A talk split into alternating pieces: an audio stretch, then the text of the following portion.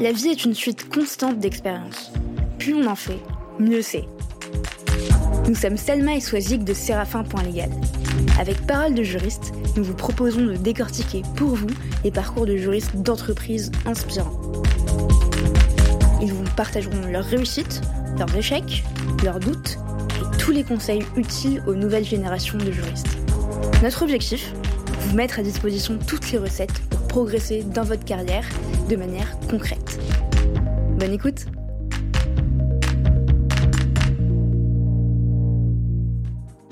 Avant de commencer cet épisode, avec Swazik et toute l'équipe de Séraphin.légal, on voulait vous remercier toutes et tous. Toutes celles et ceux qui nous écoutent, qui partagent les épisodes, qui nous envoient des messages, qui s'abonnent au podcast, ça nous fait toujours extrêmement plaisir de lire vos retours et de les partager avec nos invités. Parole de juriste aujourd'hui, après une saison, c'est 9 épisodes avec plus de 9 heures de podcast enregistrés et autant d'invités remarquables défi relevé pour cette première saison et on continue l'aventure. Qui de mieux pour nous accompagner et continuer à promouvoir la profession que la première organisation de juristes d'entreprise en France et en Europe? J'ai nommé l'AFJE. Un grand merci à Marc Mossé et à Coralie Tsatsanis pour leur confiance. Enfin, vous êtes nombreux à avoir écouté le générique de fin d'épisode et à nous avoir demandé comment Séraphin.légal révolutionne le contract management grâce aux nouvelles technologies. Chez Séraphin, nous développons des solutions logicielles pensées et conçues pour simplifier le processus contractuel pour vous, direction juridique, et vos interlocuteurs, clients internes, prestataires, partenaires ou encore clients. L'objectif Simplifier, fluidifier et sécuriser la gestion de contrat en entreprise de la rédaction jusqu'à la négociation, l'approbation interne, la signature et enfin le suivi des échéances. Pour en savoir plus, n'hésitez pas à nous contacter. Nous vous avons laissé toutes les infos en description d'épisode. Bonne écoute et à très vite. Bonjour Johanna. Bonjour Johanna. Bonjour. Comment ça va? Super. Bah écoute, nous aussi ça va très très bien. Ça va pas mal. On est très contente de te recevoir euh, aujourd'hui sur Parole de juriste. Ça a été très compliqué de t'avoir. Oui, j'avoue. J'ai dû batailler avec Swazig aussi pour, pour réussir à, à trouver ce, ce, fameux créneau. Oui. Euh, je t'avoue que moi, je suis très très triste et tu vas me comprendre. Euh, J'attendais avec impatience un enregistrement en studio pour que tu puisses nous ramener des produits. et qu'on puisse travailler et justement émettre un avis euh, critique, constructif sur, sur, sur les boulangerie et pâtisserie euh, de haute, de haute qualité euh, de, dans lequel je travaille. Oui, je comprends, je comprends. Bah, voilà. On fera ça, là, vous êtes à l'apéro, mais on fera ça. voilà. Et oui, bon, il faut peut-être pas le dire, mais avec modération. Effectivement, avec, modé avec modération, tout en respectant les gestes barrières, toujours évidemment. Absolument. Bah écoute, ce que je te propose, Johanna, c'est que tu puisses te présenter de la manière dont tu le souhaites. Alors, euh, d'abord, je voulais vous remercier. Effectivement, le créneau n'a pas été évident et vous avez fait preuve de, de beaucoup de, de, flexibilité. Donc, merci à vous deux. Eh bien, moi, je m'appelle Johanna. J'ai 44 ans depuis deux jours et je suis actuellement directrice juridique de la maison Eric Kaiser, qui, bah, que vous y avez fait allusion, est euh, toute une chaîne mondiale de boulangerie, pâtisserie, artisan boulanger, hein, plus exactement. Euh, ma formation, je suis avocat moi de formation et euh, j'aime bien dire que euh, avocat c'est pas un métier, c'est un état et que euh, à partir du moment où on, est avocat, qu'on exerce en tant qu'avocat, on reste toujours un peu avocat, quelques métiers qu'on exerce par la suite. donc j'ai démarré comme avocat pendant sept ans dans des structures assez petites. D'ailleurs, moi je suis plutôt une, une, une enfant de structures petites avec des activités à 90% contentieuses donc moi, j'aimais user euh, ma robe et euh, dévorer des bouquins dans les prétoires à force d'attendre de pouvoir passer euh, et plaider mon affaire. Et puis, au bout de sept ans, c'est un cycle un peu sept ans. Qu'est-ce qu'on fait? On s'associe, on reste collaboratrice, on monte sa structure. À l'occasion, a fait le larron, m'a présenté en fait le responsable juridique de la maison Le Tanner, que je pense vous connaissez, donc qui fabrique des, mm-hmm. des, sacs, qui est plus connu, enfin qui marche plus chez les hommes d'ailleurs que chez les femmes, partait. Donc le responsable juridique partait. J'ai intégré euh, du coup cette maison au bout de sept ans. J'ai raccroché euh, euh, la robe, non sans une petite larmichette. Et alors, ce qui était très drôle, c'est que ma première plaidoirie, donc j'ai démarré à Orléans, j'ai prêté serment à Orléans, dans un barreau très assez petit hein, comparé à ce qu'on a à Paris, puisqu'à l'époque on était 150 confrères. J'ai prêté pour j'ai plaidé pour la première fois à la cour d'appel d'Orléans en novembre 2004 et j'ai replaidé pour la dernière fois en septembre 2011, toujours devant la même cour d'appel d'Orléans, alors que je n'étais plus au barreau d'Orléans d'ailleurs, mais euh, je suis allée voir le président en disant voilà, vous êtes ma dernière plaidoirie, petite larmichette, je ne vous le cache pas, parce que cette profession est quand même euh, extraordinaire, euh, difficile, euh, surtout pour les jeunes. Alors aujourd'hui, je sais plus, mais en tout cas, c'est une profession difficile mais merveilleuse. Donc j'intègre, euh, voilà, j'intègre la maison de Tanner. Euh, c'est un peu, voilà, vous quittez un monde pour un autre. Alors certes, l'outil, euh, que tu pourras confirmer, hein, l'outil reste le même, mais on l'utilise pas du tout, du tout, du tout de la même manière. Vous intégrez euh, une équipe, un projet, une identité d'entreprise, une marque employeur, comme on dit, et on vous dit, ok, c'est bien, mais alors moi, les consultations, ça sert à rien, les circonvolutions juridiques ça ne m'intéresse pas. Euh, je dirais que l'état d'esprit d'un juriste en entreprise, c'est make it happen en gros. Et donc, en fait, vous arrivez et vous dites, ok, il faut le faire, mais alors du coup, je vais essayer de lâcher mes codes pour m'adapter à des opérationnels, à des, contraintes business, à des contraintes budgétaires. Ça, on connaît pas non plus en tant qu'avocat forcément. Euh, voilà, je, je m'étends un petit peu. Donc, le tanneur, j'ai intégré une maison, j'ai intégré une famille faut le savoir, parce que je, les gens que j'ai rencontrés chez le Tanner, c'était vraiment une famille dans tous les sens du terme. Je, j'étais euh, rattachée à la, à la directrice financière, donc la CFO, euh, qui m'a appris énormément parce que il faut savoir que le Tanner est un groupe coté et donc on fait pas ce qu'on veut dans un groupe coté en bourse et je faisais tout. Alors euh, Soisy, tout à l'heure tu utilisais le terme couteau suisse et ben c'est pareil. Quand vous êtes responsable juridique dans une grosse PME, on va dire, vous faites un petit peu tout, toutes les assurances, les contrats, euh, tout ça euh, et vous découvrez tout est une nouveauté. Donc j'ai trouvé ça absolument génial. Je me suis éclatée. Et puis au bout de cinq ans, je, oui. Je me permets, je me permets de t'arrêter, Johanna, parce que t'es géniale et tu fais comme exactement comme euh, Laure du Kérois qu'on a qu'on a reçu euh, il y a quelques semaines. Vous êtes tellement passionnée par ce que vous faites que en fait, on n'a même pas besoin de vous poser des questions. mais mais euh, t'inquiète pas, on va on va arriver à tout ça et euh, on va on va creuser tous ces sujets tous ces sujets effectivement dont, dont tu nous parles ton passage de la profession d'avocat euh, au monde de l'entreprise. Ouais, donc, je vais revenir à la fin de ma période Le Tanner. Donc, euh, cinq ans et demi chez Le Tanner. On a fait un petit peu le tour du poste. Et là, euh, j'intègre une autre euh, maison cotée très réputée aussi pour son artisanat, comme Le Tanner, qui s'appelle donc Esté Dupont. Je ne sais pas si vous connaissez les briquets stylos de luxe de la marque Esté Dupont, qui est une marque très ancienne. Hein. Tout à fait. Voilà, 19e siècle, avec avec une, une très belle signature dans tous les sens du terme. Et là, j'intègre en gros on est un petit peu sur le même type de structure, euh, grosse PME, rattachement à la CFO, etc. Groupe côté également, comme je l'ai dit. Et là, euh, ce que j'aime chez Dupont, c'est euh, toujours une famille, parce que moi, je suis très très dans l'affect, ça positif comme du négatif parfois, mais je suis dans l'affect, donc j'intègre la famille ST Dupont et je suis à nouveau le couteau suisse de, de la maison pendant deux ans. Alors euh, pourquoi deux ans? Parce que voilà, deux ans j'avais atteint, donc ça faisait euh, du coup euh, sept ans que j'exerçais, j'exerçais pardon en entreprise. Et là c'est pareil, j'attendais ma petite, mon petit step que j'ai pu avoir en intégrant une. Alors pour le coup là on est dans un ETI. Je, je, généralement quand je donne je donne le nom de l'entreprise et surtout là où il est situé, les femmes me disent ah mais oui bien sûr la Vallée Village à côté de Disney. Je sais pas si ça si ça va percuter si ça va vous, vous dire quelque chose. Vous savez, c'est ce village de luxe. Alors, voilà. Donc, la Vallée Village, c'est un, village à ciel ouvert, très haut de gamme, euh, avec euh, voilà une architecture extrêmement jolie. Et donc, vous avez voilà des marques de luxe et un positionnement luxe, hein, vraiment, qui euh, qui sont donc, ce sont les outlets. Hein. Alors, le terme est pas pas très apprécié évidemment euh, là-bas parce que c'est vrai que ça donne un côté un petit peu euh, écoulement de stock moche, mais pas du tout. On est vraiment dans du très haut de gamme. Euh, et donc là, j'intègre une, une, une, équipe un peu plus un peu plus large parce que on est cinq. Je chapeaute du coup le, le, service. enfin, en tout cas, le temps que le onboarding se fasse, je devais finir par faire donc chapeauter toute cette équipe.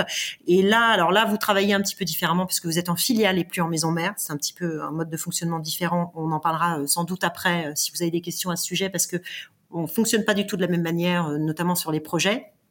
Euh, puis il y a des activités de reporting que vous n'avez pas forcément quand vous êtes euh, en maison mère.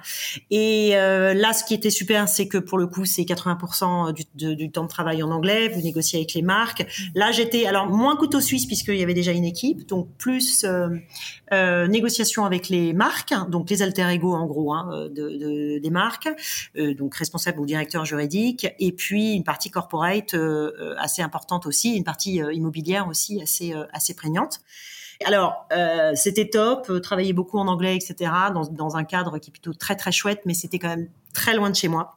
Ils avaient beau euh, bichonner leurs salariés avec euh, plein d'avantages, télétravail, etc. C'est quand même le soir quand vous rentrez, c'est 1h45 de voiture. Ah oui.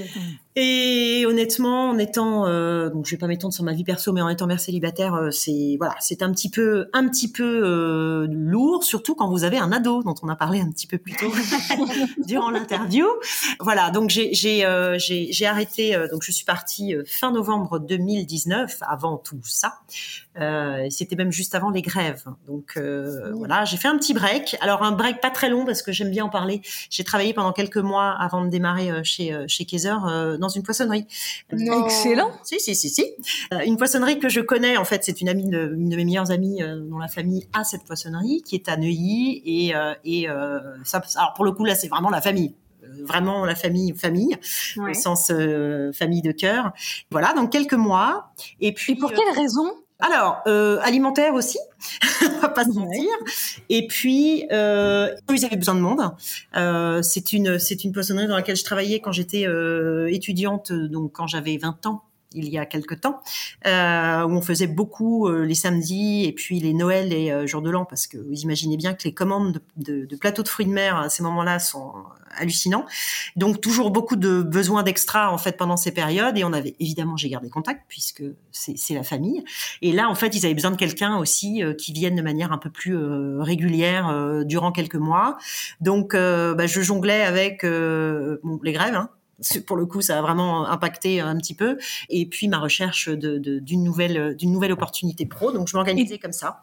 Et t'en as tiré quoi comme comme expérience? Parce que alors c'est un monde que j'ai jamais vraiment quitté puisque je, je connaissais, je le, voilà, c'est encore une fois c'est une famille. Hein, je, je, passe les fêtes de Noël avec eux et tout ça. C'est une famille euh, que j'adore, mais c'est un autre monde. Euh, c'est très très chouette parce que euh, quand je discutais avec certains des, des, alors je vous arrête tout de suite. Je sais pas couper le poisson parce que c'est un métier. Hein, donc moi j'étais à la caisse et au traiteur parce que voilà. En plus je mange pas d'animaux, alors vous imaginez. Euh, mais mais donc il me posait des questions. Il me dit alors donc tu es responsable juridique, directeur juridique mais concrètement, tu fais quoi? Parce que, la question habituelle. mais, euh, en quoi une entreprise a besoin de euh, juridique euh, dans, dans, son équipe? Parce que vous expliquez que vous êtes commercial, que vous êtes directeur informatique, que vous êtes directeur financier, les gens savent à peu près. Le juridique, il m'est arrivé parfois de me dire, pour par exemple, je crois quand j'étais chez Dupont, on me dit mais en quoi Dupont Enfin, qu'est-ce qu'est-ce que Dupont euh, Pourquoi avoir besoin d'un directeur ou responsable juridique? C'est quoi euh, Ah bon, pour les contrats, oui, mais c'est pas c'est que ça. Vous voyez? Donc, euh, alors c'était assez drôle parce qu'ils me disent Ah d'accord, tu fais ça? Ah ouais. Cette interrogation un petit peu de ah c'est hyper intéressant mais en fait ça fait quoi un responsable juridique ou un juriste ou voilà et et, et alors j'essaye d'être très didactique, comme quand j'expliquais à mon fils, parce que autant lui, il est fils de, de, deux avocats, il sait très bien ce que font les avocats, autant les juristes, responsables juridiques, directeurs juridiques, c'est un peu plus abstrait pour lui, parce que il nous a vu plaider, euh, il est allé, euh, voilà, très souvent euh, voir son père en audience, sa mère un peu moins parce qu'il était petit, mais c'est vrai que directeur juridique, ça lui parle beaucoup moins. Donc c'est quelque chose de très abstrait. Donc j'essaye d'être euh, très pédagogue euh, sur le sur le métier que je fais. Et je pense d'ailleurs, euh, je crois avoir vu là il y a pas très longtemps sur LinkedIn un confrère qui voilà qui propose d'aider de, de, une, une, sorte de comment dire service marketing pour les avocats. Et il y a quelqu'un qui a commenté en disant un service marketing pour les directeurs juridiques je pense que ça pourrait être utile parce que euh, on n'a pas encore trouvé les mots pour euh, expliquer de manière très très pragmatique didactique ce que fait un directeur juridique. Euh, cela étant euh, Soazic tu vas peut-être me confirmer ça mais on en parlera plus tard. On était un peu avant les empêcheurs de tourner en rond. Maintenant on commence à nous percevoir un peu différemment. Mais il y a encore du travail oui, tout à fait. Mais sur la question de qu'est-ce que tu fais dans la vie, quand on dit je sécurise les intérêts d'une entreprise, c'est aussi abstrait. J'ai pas de comparaison, mais ou dire je fais des contrats, ça ça reste très abstrait en fait. Complètement, complètement. Donc, j'ai pas trouvé une vraie définition bah, de mon travail, hormis couteau suisse, mais. Euh, eh ben, je suis d'accord, et c'est pour ça que le côté euh, un petit service marketing pour vendre euh, notre, euh, notre notre quand on a une équipe ou même quand on est tout seul, je trouve que c'est ça, ça, pourrait être utile parce que je le dis souvent, je le disais déjà des avocats du temps où je faisais partie de cette de cette famille, euh, qu'on sait pas très bien se vendre et se défendre nous-mêmes. Je parle de la, profession, euh, et, et je pense que les juristes c'est un peu pareil, c'est qu'on a l'habitude de défendre les intérêts de la société dans laquelle on est. Euh, mais euh, vendre nos services et dire bah voilà moi je fais ça c'est quelque chose qui est encore pas pas en tout cas pas ancré euh, dans dans le l'esprit je dirais français je pense que euh, alors pour avoir travaillé on va y revenir hein, dans une donc la Vallée Village, c'est anglo-saxon, ça vient d'Angleterre à la base, où là, pour le coup, vous êtes vraiment dans un monde opposé, c'est-à-dire que rien ne se fait si le légal ne l'a pas validé. Rien, rien, rien. Donc après, voilà, il y a peut-être un équilibre parfois, mais on est vraiment dans une autre, dans une autre, un autre état d'esprit par rapport à la France. Encore une fois, la France euh, change hein, quand même. Je trouve moi depuis 17 euh, ans maintenant que je suis euh, dans la vie active, je trouve que ça change, mais on a encore un peu de travail. Donc, pour rebondir, pardon, sur ce que tu disais, je, pense qu'il y a trois axes pour que l'image de la direction juridique change, même si elle change au fur et à mesure. C'est un, euh, est-ce que toutes les directions juridiques ont défini leur offre de service? Parce que la plupart du temps, les opérationnels, les clients internes, on les appelle comme on veut, ne savent pas ce que font euh, leurs directions juridiques. Il y a aussi une question de personnalité. Euh, ça, on n'y peut rien. on est à l'aise dans la communication ou pas, on sait faire passer les idées ou pas. Et ensuite, il y a un troisième axe, c'est savoir pour les juristes se placer à la place des opérationnels, d'où l'importance et la montée en puissance du legal design. Absolument. une fois que les trois, ces trois axes-là seront euh, bien mis en place, je pense que l'image euh, ne, ne changera, enfin changera, pardon. Et on saura peut-être mieux répondre à la question pour rebondir à ce que tu disais en début d'épisode. Mais euh, je peux le faire ou je peux pas le faire en fait parce que c'est ça en fait moi qui m'intéresse. Bien sûr, le reste oui, c'est ça qui compte, c'est je vais le faire et dans quelles conditions et quand. Ouais, exactement. et puis surtout si tu pouvais me répondre demain, ce serait top. Allez, bonne soirée. Allez. Voilà. c'est mes échanges avec Swazik. non, c'est pas vrai. Ça non, c'est vrai. pas fait encore? Alors? Bah alors, pourtant, c'était qu'un petit contrat. Alors, évidemment. c'est ça, c'est un petit peu ça.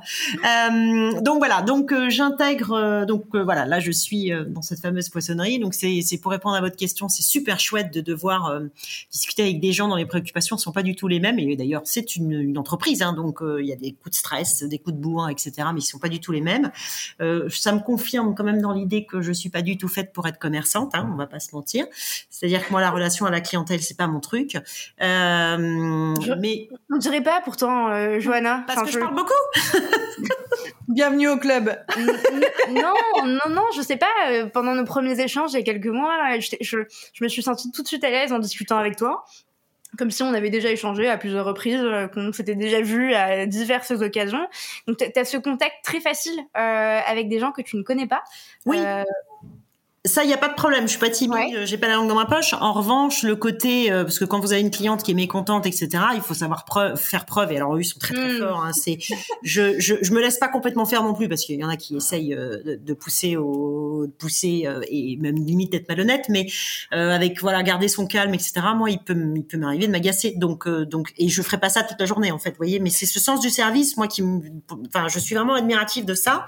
c'est un métier qui est très dur. Moi, je, je ah, pour le coup, je suis dans le commerce de bouche là aujourd'hui, euh, et je l'étais euh, donc euh, quand avant d'intégrer la maison Kaiser. Et ce sont des métiers qui sont difficiles parce que vous avez la clientèle, voilà, qui peut être parfois extrêmement tendue. En plus, on est dans une situation actuelle que l'on connaît tous et qui est pas évidente.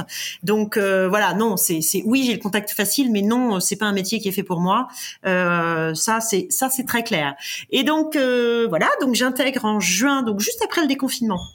En juin 2020, j'intègre euh, cette belle maison qui est la maison Kaiser, euh, que je ne présente pas du coup, puisque vous avez déjà tenté euh, d'obtenir des, des, des, pâtisseries et du pain, mais vous les aurez, hein, promis. On n'a pas dit notre dernier mot, c'est ah ce que j'allais dire. Vous avez bien raison. Non mais vous aurez bien raison. Et puis quand même, on a des super bons produits, donc je, je, je, je ne peux que, que vous, vous franchement je, je, vous comprends. Ce qu'il y a, c'est que quand il y en a trop qui traînent au bureau, euh, bah c'est pas bien non plus. Hein. Rapport à, au grignotage et euh, aux gourmandises, c'est pas bien, c'est pas bien non plus. Ça va être très compliqué. Ah oui, oui, c'est difficile. Surtout mm. quand euh, Monsieur Kaiser vient dire tenez, vous voulez du pain, vous voulez ça, goûtez ça, goûtez, goûtez ça. et là, on peut pas dire non, Monsieur Kaiser, j'en ai déjà mangé. Non mais goûtez. voilà pour donner son avis, etc. Donc euh, voilà. Donc là, j'ai intégré euh, la maison Kaiser en juin 2020 en tant que directrice juridique. Et bah, là, c'est pareil. Hein, on est toujours dans du couteau suisse. vous quittez un monde que alors moi, j'étais chez Dupont euh, dans un monde et, à la Vallée, hein, euh, c'est le monde du luxe, hein, donc vous fréquentez euh, voilà des, des, euh, comment dire des partenaires des partenaires qui sont pas qui sont pas les mêmes que ceux que vous avez là, puisque là on est on a une partie artisanale, etc. Donc c'est pas du tout les mêmes mêmes types de clients. Je trouve ça extrêmement intéressant. Et donc je, je réitère ce que je vous disais tout à l'heure, c'est que c'est un monde qui est un peu qui est difficile. Le monde, ça travaille beaucoup. On travaille, euh, voilà, c'est un vrai euh, sens du service et du et du vraiment de l'effort hein, parce que c'est c'est voilà, ça travaille beaucoup, mais avec euh, avec ce sens du, de la clientèle qui est extrêmement important. Et alors vraiment là pour le coup je le sens. Et, euh, et donc voilà cette maison donc on est on est peu nombreux euh, au siège hein, en fonction euh, ce que j'aime pas le terme mais c'est un petit peu le cas en fonction support. Et là euh, voilà j'y suis depuis bah, bientôt un an. Euh, et évidemment il y a encore plein de choses que je découvre tous les jours et, et et voilà pour la présentation extrêmement courte et brève que je viens de. Alors, franchement, Joanna, je pense que tu bats le record de la présentation la plus courte depuis le début de Parole de Jury. C'est ce que j'allais dire. Je m'en doutais. Je m'en doutais un peu. C'est un beau challenge quand même. Euh, très très claire comme présentation euh, et, euh, et euh, très complète. Mm. Et en plus, moi, je suis très contente encore une fois de t'avoir avec nous parce que j'attends beaucoup de, cet épisode parce que j'ai pour objectif de l'envoyer à une amie qui vient de passer, enfin qui a passé le, le CAPA, qui va passer le CAPA, pardon, et qui va devenir avocate et qui se demande encore si elle doit devenir, elle, elle peut devenir autre chose qu'avocat parce qu'elle se pose plein de questions sur son métier. Et donc en fait, t'as as beaucoup d'attentes derrière cet épisode, Johanna, donc j'espère que tu en compte. Pas de pression. Euh, ok, voilà, donc sache-le. Très bien, eh ben, avec plaisir, avec plaisir. Et avant de devenir une avocate et une directrice juridique passionnée euh, et passionnante, est-ce que tu te souviens de ce que tu voulais faire quand tu étais enfant? Euh, Écoute, euh, sans doute, euh, je pense que, et ça c'est un truc que je ne lâcherai pas, je pense que je vais travailler avec les animaux. Donc en fait, rien à voir avec la choucroute, hein, on est d'accord. Euh, je, je, je, n'ai pas le souvenir, là, je vais pas vous mentir. Alors j'en ai autour de moi, j'ai une de mes meilleures amies qui est pénaliste et qui m'a toujours dit qu'elle, depuis qu'elle a 6 ans, elle veut elle veut, euh, elle veut défendre, euh, alors soit la veuve et l'orphelin, soit celui qui a un petit peu fait du mal à la veuve et l'orphelin. Euh, mais pour le coup, je n'ai pas, je vais pas vous mentir, je n'ai pas cette vocation-là. Je, non, j'ai pas le souvenir. Je pense que j'avais toujours, voilà, mon attirance pour les animaux et, et, et, en fait, je ne suis pas arrivée. Alors en plus, vraiment pour la petite histoire. alors Selma, tu es trop jeune pour comprendre, mais sois-y que tu vas savoir. quand on avait notre bac, à l'époque, on passait notre bac. J'ai quand même eu mon bac en 4 95, il fallait, une fois que vous aviez votre bac, valider les vœux qu'on avait fait à l'époque sur le Minitel. Tout, à fait. Euh, voilà. Euh, c'était, je me souviens plus le nom du truc, mais vous deviez, une fois que vous aviez validé, vous avez votre petite collante là, valider les vœux que vous aviez formulés. Et donc moi à l'époque, j'avais formulé des vœux, j'avais pas du tout mis fac de droit, pas du tout. Mais euh, je pense que j'aurais, à l'époque, je pense que j'étais plutôt partie pour être sur une hippocagne, cagne, Sciences Po ou quelque chose comme ça, parce que j'avais envie de voyager parce que euh, voilà, de par ma famille, mes origines euh, très très mélangées, éparses, euh, je, voulais un métier dans lequel on pouvait voyager. Euh, J'avais pas vraiment d'idée arrêtée sur ce que je voulais faire. Et donc pour la petite histoire, je suis extrêmement fière. Nous sommes euh, en juillet de 95 et je suis super contente. Je mets l'ode à la joie sur mon répondeur parce qu'on avait donc un répondeur et j'oublie de confirmer mes vœux. Donc je me retrouve ah bah, sans rien. Ah Nous sommes en juillet 2000, 95, pardon, et je n'ai rien.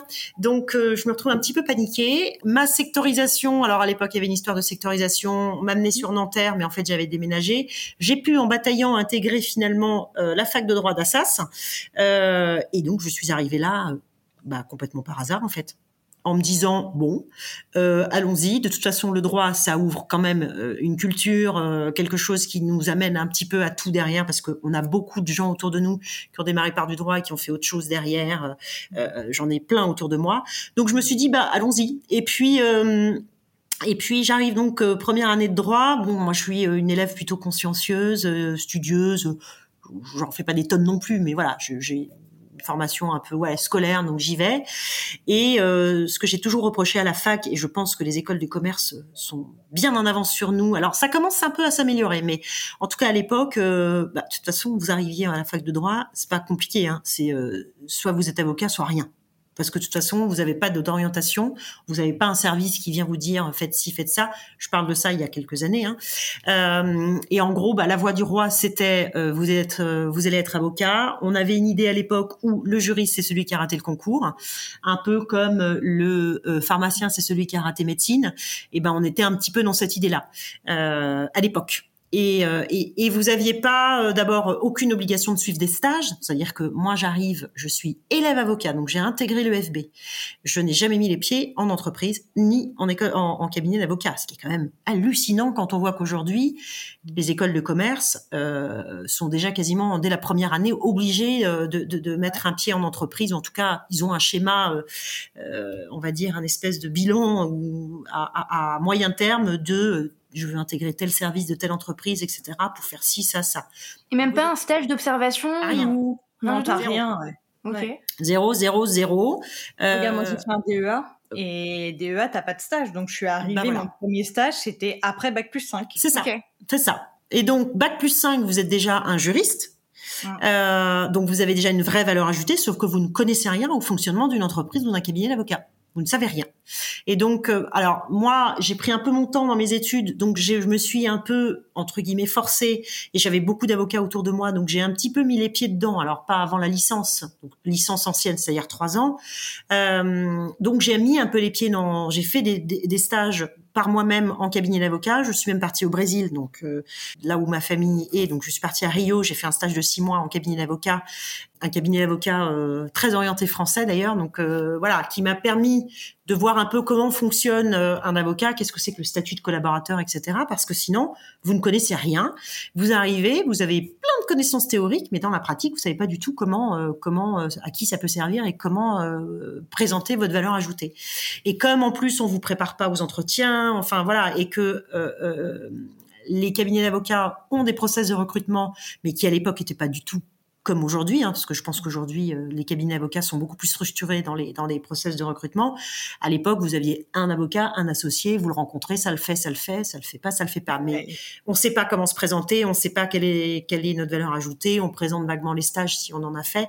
Voilà, c'était un petit peu une nébuleuse j'ai continué, mais voilà, j'ai fait mes stages et euh, j'ai euh, j'ai pas eu le cap le CRFPA du premier coup et euh, je l'ai je j'ai intégré donc le FB, le FB euh, donc qui est l'école d'avocat à Paris et euh, j'ai fait ma première mon premier vrai stage en, en cabinet avocat, mes stages avocat où vous êtes déjà euh, un quasi euh, confrère hein, quand même, parce que vous pouviez déjà plaider. À l'époque, il y avait certaines, euh, certains confrères un peu sympas qui vous envoyaient plaider devant les tribunaux de commerce ou des trucs comme ça, parce qu'on est quasiment avocat à ce moment-là. Et voilà, moi, ma vocation, elle est née avec le temps. C'est une matière que je trouve extrêmement intéressante et, euh, et, et euh, riche en bah ça évidemment vous le savez hein, riche en changement donc on évolue tout le temps. Euh, aujourd'hui je rejoins un peu Selma par rapport à ta demande par rapport à ta copine euh, Aujourd'hui, c'est ça qui est merveilleux, c'est que moi je, suis admirative des jeunes. Quand je parle de jeunes, c'est des jeunes euh, voilà qui créent des startups, etc., qui ont des milliards d'idées euh, à la minute. Euh, bon, Thomas n'est pas un jeune, mais il a plein d'idées. il est un peu moins jeune que ceux auxquels je pense, mais il a quand même des milliards d'idées à la minute, je pense. Et en fait, euh, avant, il y avait une espèce de scission entre tu veux être avocat, ok, bah tu fais ça. Euh, tu veux être juriste, bon, c'est un peu la voie un peu moins moins reluisante, euh, et donc tu vas directement en entreprise. Je pense que c'est voilà, c'était une vision très très manichéenne de, de, de, des métiers du droit.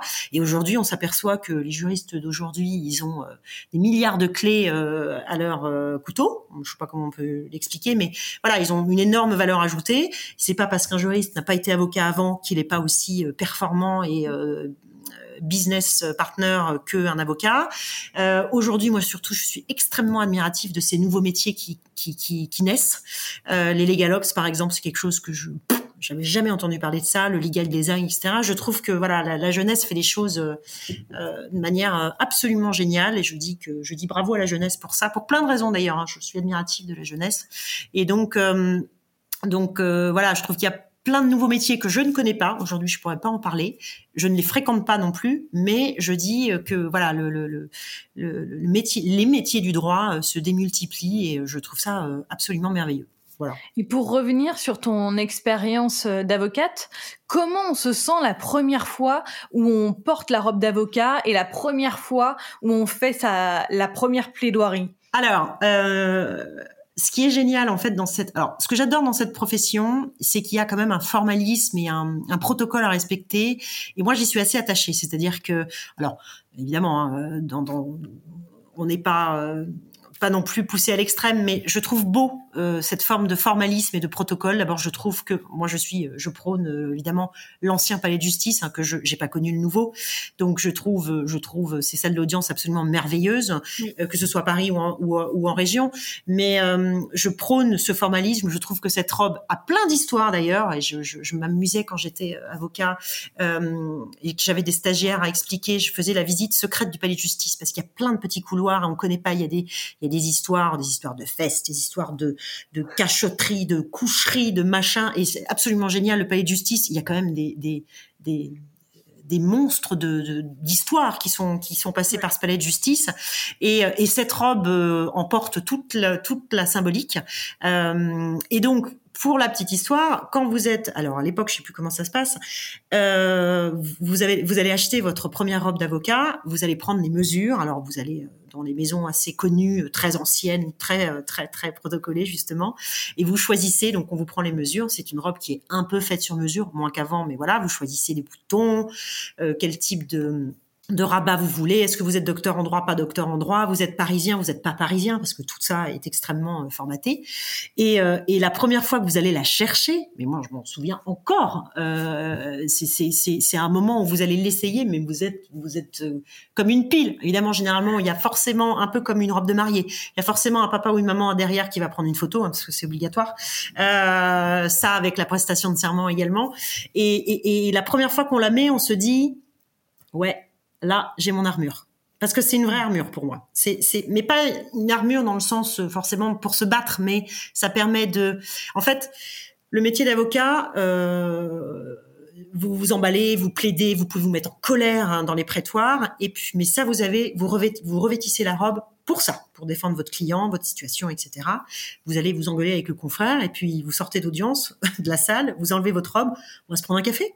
Vous voyez, c'est exactement ça. Donc ça, les, clients, moi, m'ont toujours dit, mais attendez, vous venez de quasiment vous mettre sur la gueule avec euh, votre confrère adverse, et après vous allez boire un café au, à la buvette du palais? Ben oui, ben parce qu'en fait, c'est c'est ce que c'est ce que voilà, il y a une forme de, de théâtralité dans cette profession que, que, que, moi j'adore. Un jour, euh, quelqu'un m'a posé la question, m'a dit mais euh, t'aurais dû faire du théâtre. Je lui ai dit oui, enfin je voulais gagner de l'argent donc j'ai préféré être avocat. il y a un peu de ça, il y a de la théâtralité, il y a les fameux jeux de manches, etc. Euh, donc vous arrivez, vous avez votre première robe, donc c'est super, vous êtes absolument ravis. Et puis arrive la, la, première audience euh, euh, un peu un peu importante. Alors moi en plus j'ai démarré à Orléans comme je vous l'ai dit, et j'ai démarré dans une structure assez importante quand même d'ailleurs pour le barreau de l'époque parce qu'ils avaient quatre associés, ce qui est assez gros.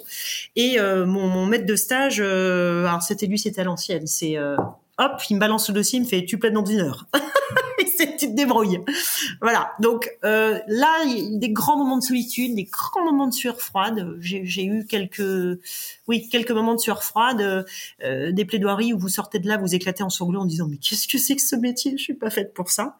Et puis euh, bah vous y allez, hein, vous continuez. Euh, c'est c'est c'est c'est un métier qui est dur euh, parce que les magistrats parfois vous font pas de cadeaux, les confrères ne vous font pas de cadeaux, la mmh. déontologie, vous voyez, la confraternité, la déontologie, c'est quelque chose euh, au moment de vos études à l'EFB, enfin de votre année, maintenant c'est 18 mois, mais à l'époque c'était 12 mois. La déontologie, c'était quelque chose euh, de très important. Il y a même un examen à part qui est l'examen de déontologie, parce que euh, je pense que les, les, confrères plus anciens se rendent compte que voilà, ça manque un petit peu parfois de déontologie entre confrères, et c'est extrêmement important aujourd'hui, je trouve. Et c'est ça qui rend le métier ensuite praticable. C'est quand vous respectez en tant que confrère, etc. Euh, donc c'est un métier qui est très dur. C'est un statut qui est pas toujours évident parce que voilà, la liberté d'être indépendant euh, et d'être une profession libérale euh, a, bah, vous l'imaginez, hein, son, son, pendant positif de cette indépendance, de cette clause de conscience, par exemple, de refuser de prendre un client parce que non, ça heurte vos convictions. Mais après, voilà, ça peut être des mois de disette parce que vous avez moins de clients, ou ça peut être, euh, bah, vous travaillez jour et nuit. Hein, c'est ce que je vous disais tout à l'heure. Hein. Mais justement, justement, j'allais t'en parler, Johanna. C'est un métier qui est extrêmement compliqué, en tout cas de, de, de ce qu'on en entend. Euh, le fait de euh, cravacher très dur euh, euh, en cabinet, de sortir tous les soirs à 21h, 22h, de pas nécessairement toujours avoir la possibilité de développer sa clientèle personnelle.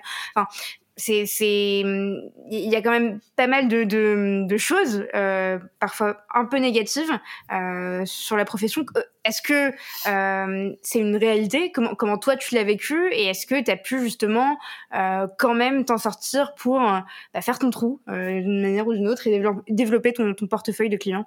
Alors moi je viens de cabinets qui sont et qui alors qui sont je ne sais pas mais en tout cas qui étaient assez franco-français petite structure où c'est vraiment une une manière de gérer les clients, les de facturation, etc pas du tout comme des cabinets un petit peu plus grands, notamment des cabinets anglo-saxons. J'ai pas évolué dans ces milieux-là, donc euh, euh, c'est d'ailleurs moi ce qui a, pour moi, ça avait atteint cette limite, c'est que ces cabinets anglo-saxons effectivement demandent énormément aux aux jeunes confrères. Euh, et là, vous avez des, effectivement des closings ou des trucs comme ça. vous avez des confrères qui vont qui vont pendant deux mois euh, terminer à minuit, euh, sept jours sur 7. Euh, c'est pas forcément moi ma vision de, de, de, du métier parce que moi j'avais une clientèle de, alors pas forcément particulier, mais une clientèle qui ne demandait pas ce genre de choses ou qui voilà qui n'avait pas forcément les moyens de, se, de, de, de rentrer dans des, enfin d'avoir comme avocat des, des, des, cabinets euh, aussi gros, structurés, avec des départements, etc. Moi, je viens pas de ce, de ce, de ce type de, de cabinet-là. Et j'ai jamais été attirée par ce type de, de, de, de cabinet-là parce que euh, j'ai besoin, moi, à mon niveau, d'être en relation avec le client. Et, et, on va pas se mentir, euh, quand vous êtes jeune confrère, deux, trois ans, quatre ans d'expérience, voire plus, dans des énormes structures, c'est pas tout de suite que vous avez une relation à la clientèle, à moins d'avoir un, un, un associé particulièrement euh, euh, qui, qui, vous emmène en fait dans, dans, dans, le dossier dès le début. Moi, à l'époque, je ne, je, je, mes amis qui étaient euh, dans ce type de structure-là ne avaient juste l'impression d'être des ce qu'on appelle des timesheets, quoi. C'est-à-dire vous, vous, rentrez vos temps et et, et, et ça n'allait pas au-delà et c'était euh, voilà ce que moi je voulais pas avoir. le manque de relation avec la clientèle. Et puis pas une vision globale du dossier aussi. Enfin, moi, je me souviens d'amis qui étaient dans des énormes cabinets d'avocats et ils travaillaient sur une partie de la question du client. Du coup, ils savaient pas ce que ça devenait en fait. Absolument, absolument.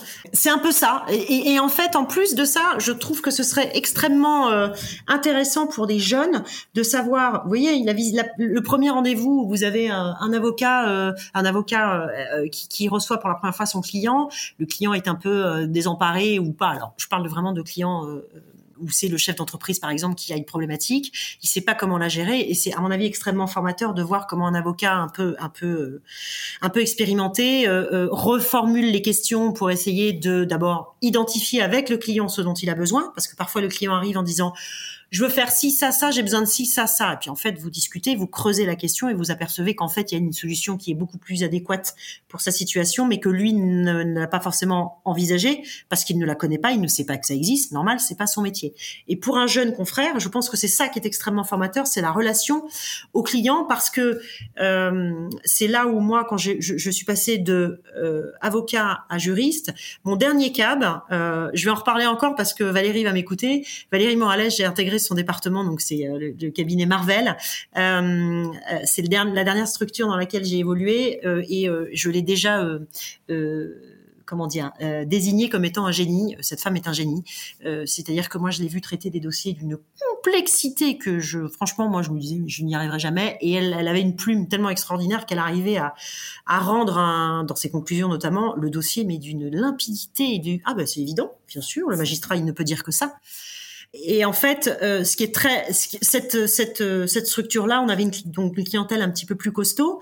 Et je me souviens d'avoir discuté avec une juriste ou responsable juridique, donc moi en tant qu'avocat, euh, et elle me disait non mais attendez, c'est bien mignon vos consultations, mais vous vous savez pas vous en termes de process en interne ce que nous ça implique parce que c'est une consultation, c'est de la théorie, c'est beau, etc. Vous avez une petite recommandation à la fin, mais c'est déconnecté en fait de leur sens des priorités parce que euh, vous n'êtes pas dedans et c'est pas votre rôle. On est d'accord, hein, c'est pas votre rôle. Vous ne connaissez pas le, modus operandi au sein de de, de, votre de la société qui est votre cliente. Et donc, vous, vous, vous, donnez votre recommandation, vous faites votre recommandation en respectant, voilà, les, les, les, tenants et les aboutissants. Mais après, il faut la mettre en, pratique. Et parfois, c'est là où il y a un monde qui se crée entre l'avocat et le juriste, qui lui va traduire en gros ce que dit l'avocat et va essayer de le mettre en pratique dans, euh, dans sa structure. C'est pour ça que c'est toujours très intéressant d'avoir un juriste en interne quand vous êtes avocat parce qu'il va pouvoir vous dire non, ça c'est impossible, ça ne marchera jamais pour telle et telle raison.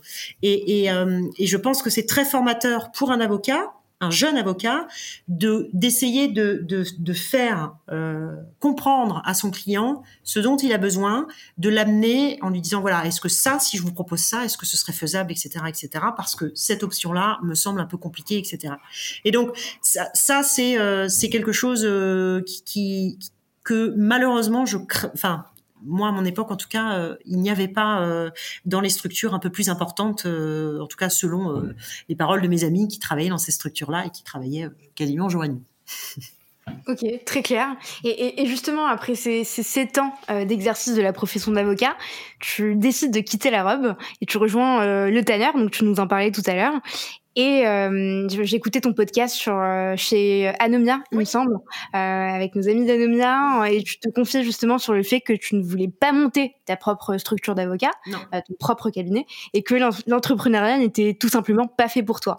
Euh, et aujourd'hui, on vit justement dans un monde où bah, dire que l'entrepreneuriat n'est pas fait pour soi, bah, c'est un peu, un peu mal vu parce que on glorifie euh, l'entrepreneuriat euh, et on considère justement euh, que ça peut être une tare ou un échec si on est un avocat euh, de pas ouvrir son cabinet au bout de je sais pas 5 5 ans, 4 ans ou peut-être 10 ans. est-ce que tu peux nous parler de, de, cette période et de ce choix que tu as fait? oui, euh, alors ça a été une période, euh, un choix et personnel et professionnel. Hein. Euh, je, je, moi, j'ai rencontré le père de mon fils à l'école d'avocat et lui à ce moment-là exactement monter sa structure. Euh, pour le coup, lui avait un état d'esprit, euh, je veux être indépendant. Il avait voilà la collaboration, c'était même pas son truc. Euh, il avait vraiment envie de, de développer sa structure, euh, d'être totalement indépendant, de choisir sa clientèle, etc. Parce que lui aussi a des origines étrangères, donc en plus euh, il avait envie voilà de développer quelque chose de plus international. Euh, et, et, moi en fait, et c'est là alors je rejoins je rejoins ce que tu dis Selma, c'est que c'est pas c'est pas forcément très euh, vendeur de dire moi j'ai pas envie de monter ma boîte, mais à la limite je pense que euh, c'est aussi faire preuve d'humilité que de reconnaître ses limites parce que euh, je un cabinet avocat c'est une entreprise comme une autre. D'ailleurs avec des managers qui à l'époque ne savaient pas manager des équipes, maintenant je pense qu'ils se forment un petit peu plus, mais c'est une vraie entreprise. Autour de moi j'ai des avocats qui des, amis qui sont avocats qui ont des structures qui réussissent, mais parce qu'en fait ils sont non-stop à faire voilà pas du démarchage parce que c'est un terme qu'on peut pas trop mais voilà une relation clientèle extraordinaire. Je pense à un en particulier. Euh, et euh, du coup, il cultive en plus une relation presque amicale avec ses clients, qui en apporte d'autres, etc., etc. Et ça, c'est un état d'esprit que moi je n'ai pas. Donc, je préfère, euh, je préfère me dire que je vais faire de l'intrapreneuriat, c'est-à-dire, je préfère accompagner un chef d'entreprise qui va avoir une vision à 2, 5, 10, 15 ans pour sa boîte et dire, moi, je vais vous accompagner évidemment sur tel domaine et en interne faire euh, créer, créer un département, le constituer, mettre des process en place, etc. Enfin tout ce que euh, les directions juridiques d'ailleurs euh, commence à créer de plus en plus, mais en tout cas pour les petites comme la mienne, euh, c'est des choses à mettre en place et je trouve ça extrêmement intéressant. Donc c'est une mini entreprise, mais euh, vraiment dans le sein d'un projet commun. Et moi j'adore l'idée d'un projet commun et d'intégrer en fait euh, des équipes qui ont envie de travailler dans le même objectif. Et moi donc chacun avec sa casquette euh, d'expertise, accompagner euh, le, le, le, chef d'entreprise. Et en fait, là-dessus, je me suis jamais menti. C'est que je me suis toujours dit, d'abord, il faut savoir gérer l'inconnu, l'incertitude. C'est pas quelque chose que moi je sais forcément très bien gérer, quoique. Maintenant, avec l'âge, j'arrive à mieux gérer, mais quand même, ça demande, euh, voilà, ça demande une, une force mentale euh, euh, et une espèce de confiance en l'avenir que peut-être j'avais pas à l'époque. Et, et j'ai pas regretté en fait une seule fois. globalement, de toute façon, moi, quand je m'en vais, je ne regrette jamais rien, je me retourne jamais, euh, parce que c'est des choix de vie que j'assume, et euh, j'ai jamais regretté du tout. Euh, et j'assume totalement le côté voilà non entrepreneuriat. Je trouve qu'il y a des gens extraordinaires tous les jours qui créent des entreprises avec des milliards d'idées, des jeunes des jeunes de 18 ans qui font ça. Moi, je suis admirative, mais c'est pas mon c'est pas ma force à moi. J'en ai d'autres, mais c'est pas celle-ci. Et donc, si on se remet à cette période-là, euh, où tu, tu, annonces à ton entourage familial que en fait tu quittes la robe, enfin tu, tu laisses tomber l'avocature pour aller en entreprise. Euh, comment ton entourage l'a pris? Parce que j'imagine que bah, être avocat c'est quand même hyper euh, ouais, ouais. aussi. Euh, c'est euh, c'est enfin c'est bien vu, c'est un beau métier, un noble un statut métier. social. Ah, le vernis, social. oui complètement, le statut social. Comment réagit ton père, ta mère, ton, ton... Comment je vais pas pouvoir dire, je vais plus pouvoir dire à mes amis que ma fille est avocate? Il y a un peu ça. Je vais plus Il y a pouvoir un petit peu de ça, parce qu'effectivement, voilà, le statut social de t'as été, t'es avocat, etc. Ouais, un peu, ouais, c'est un peu dommage. Euh, autour de moi, après, il y en a qui ont rigolé en disant, bah, tu vas voir, euh, tu vas gagner plus en travaillant moins. et donc, euh, tu vas prendre le temps le matin de prendre le journal, euh, prendre un petit café, faire ta pause et tout. Ouais, alors, ça, c'est dans la théorie, hein, parce que euh, je pense que tu vas pouvoir le confirmer. Euh, moi, j'ai pas vu des juristes qui euh, qui font du 9h 17h en faisant une pause à 11h et une autre à 16. Hein. Moi, je perso, je connais pas. Euh, non, mais j'aimerais bien les rencontrer, oui. juste pour qu'on échange de place. Voilà, je veux bien. Comment vous faites? Parce qu'en plus, euh, par les temps qui courent, on nous demande plus avec moins. Donc, euh, autant vous dire que voilà, ça, ça, j'en suis revenue. Bon, globalement, euh, oui, il y avait un peu ce côté-là de la famille, genre ah, tu vas plus être avocate. Mm -hmm. euh, les gens. Alors après, il y avait et c'est là on en parlait euh, off the record tout à l'heure, Swazik, c'est euh, donc tu vas être juriste, mais en fait tu vas faire quoi? Euh, Voilà, c'est cette interrogation de ok avocat on sait, mais juriste. Je, bah, je vais passer mon temps à dire non. Voilà, non, c'est pas possible. Oui. faire ça, c'est interdit. Voilà. Donc, globalement, c'est pas du tout l'objectif de ce podcast, en tout cas. C'est promouvoir plus image. Donc, rappelle-moi dans deux mois, je serai dispo. Exactement. Donc voilà, donc il y avait un peu une une une, une interrogation sur quel, est, quel allait être mon, mon, mon quotidien professionnel. Euh, puis globalement. Euh, de toute façon, je m'en fiche un peu de ce que pensent les autres. Donc euh, voilà, j'y suis allée, hein, on va dire. On va pas se mentir. Euh, donc euh, et puis j'ai adoré. Voilà, j'ai adoré intégrer cette nouvelle famille, ce projet. Je trouvais ça top. Et tu avais un secteur en particulier ou pas du tout? Pas du tout. C'est alors pour le coup, euh, euh, donc j'étais j'étais dans ma dernière structure. Euh, pour le coup là, on travaillait, ouais, le, rythme était un petit peu un petit peu hardcore. Euh, J'avais euh, un, un, bébé un peu, oui, il devait avoir, ouais, il était petit, donc voilà. Alors je veux pas mettre dans, je veux pas me mettre dans ce cliché là de je choisis de rentrer en entreprise pour travailler moins parce qu'en fait c'est ce qu'on vient de dire, c'est pas du tout le cas. Mais le hasard a fait que voilà, je, je connaissais le responsable juridique de Le Tanner euh, qui me dit bah moi je, je, je je pars, ça fait ça fait sept ans que je suis là, euh, j'ai envie de partir. Est-ce que ça te dit? Et moi j'y vais, je me dis bah Oui, mais alors, mais vraiment, qu'est-ce que qu'est-ce qui va les intéresser dans mon cursus? Et en fait, c'est un petit peu ça où où euh, bon, j'ai passé l'entretien, j'ai été prise, etc. Mais j'ai pris un petit break entre les deux et j'angoissais vraiment en me disant mais je vais rien savoir faire en fait, parce que je sais pas comment ça marche. Et effectivement, ça n'a absolument rien à voir. L'outil est le même, le, le, fonctionnement, le mental reste le même parce qu'on on sait un peu voilà comment marchent les contrats. Encore que moi, je faisais que de, l'activité plaidante, donc vraiment, j'avais, j'étais dans une activité qui n'avait rien à voir avec le cœur de métier euh, de, de le tanneur. Et je me suis dit, mais moi, les contrats, j'en ai pas fait beaucoup. Le corporate, groupe côté, je sais pas ce que c'est. Une assemblée générale d'actionnaires, j'en ai jamais fait. Euh, L'AMF, vaguement entendu parler, mais voilà. Et, et, donc très très stressée par ça. Mais alors pour le coup, euh, j'avais un peu l'impression d'être une junior mais euh, euh, j'étais rattachée à une femme qui euh, n'était pas juriste puisqu'elle est CFO et qu'elle est toujours d'ailleurs Patricia et qui m'a formée et qui a voilà qui m'a vraiment accompagnée sur la partie corporate donc vraiment assemblée générale etc parce que c'est très formaté. C'est pas très compliqué mais c'est très formaté faut pas se louper. Et puis sur la partie contractuelle bon bah on apprend tous après hein, voilà ça reste les clauses contractuelles on, commence à comment dire on acquiert vite la mécanique euh, quand ce sont des beaux notamment etc ça, va assez vite. Euh, et, voilà j'ai eu cette énorme chance c'est que Patricia m'a vraiment formée euh, j'ai l'ai encore eu au téléphone hier soir d'ailleurs. Et, ça ça a été ma chance parce que je pense que j'aurais pas une, une, même si on arrive avec sept ans d'expérience comme avocat euh, vous n'avez pas sept ans d'expérience en entreprise, ça n'a rien à voir. Donc, on, on vous attend pas de la même manière. Alors, ce qui est assez drôle, c'est que je suis arrivée euh, et donc on me présentait petit à petit et les gens me demandaient ah mais tu viens d'où, tu faisais quoi avant, etc. Et quand je disais bah, j'ai lâché la robe, j'étais avocat, paf et là il y a vous savez le statut qui qui se ah t'étais avocat, ok.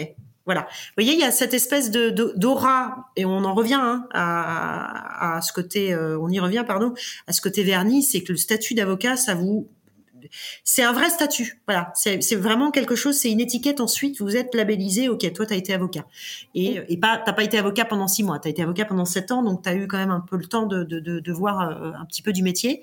Et c'est vrai que ça, je l'ai, je l'ai, je l'ai perçu euh, au sein de l'entreprise et puis surtout à l'extérieur parce que du coup moi j'avais euh, bah, toute une ribambelle de conseils externes qui, qui nous accompagnaient pour un certain nombre de, de, de dossiers. Et c'est vrai que quand je leur disais bah je, suis de la même famille moi j'étais j'étais une consoeur il y a pas très longtemps on parle le même langage ça va un peu plus vite.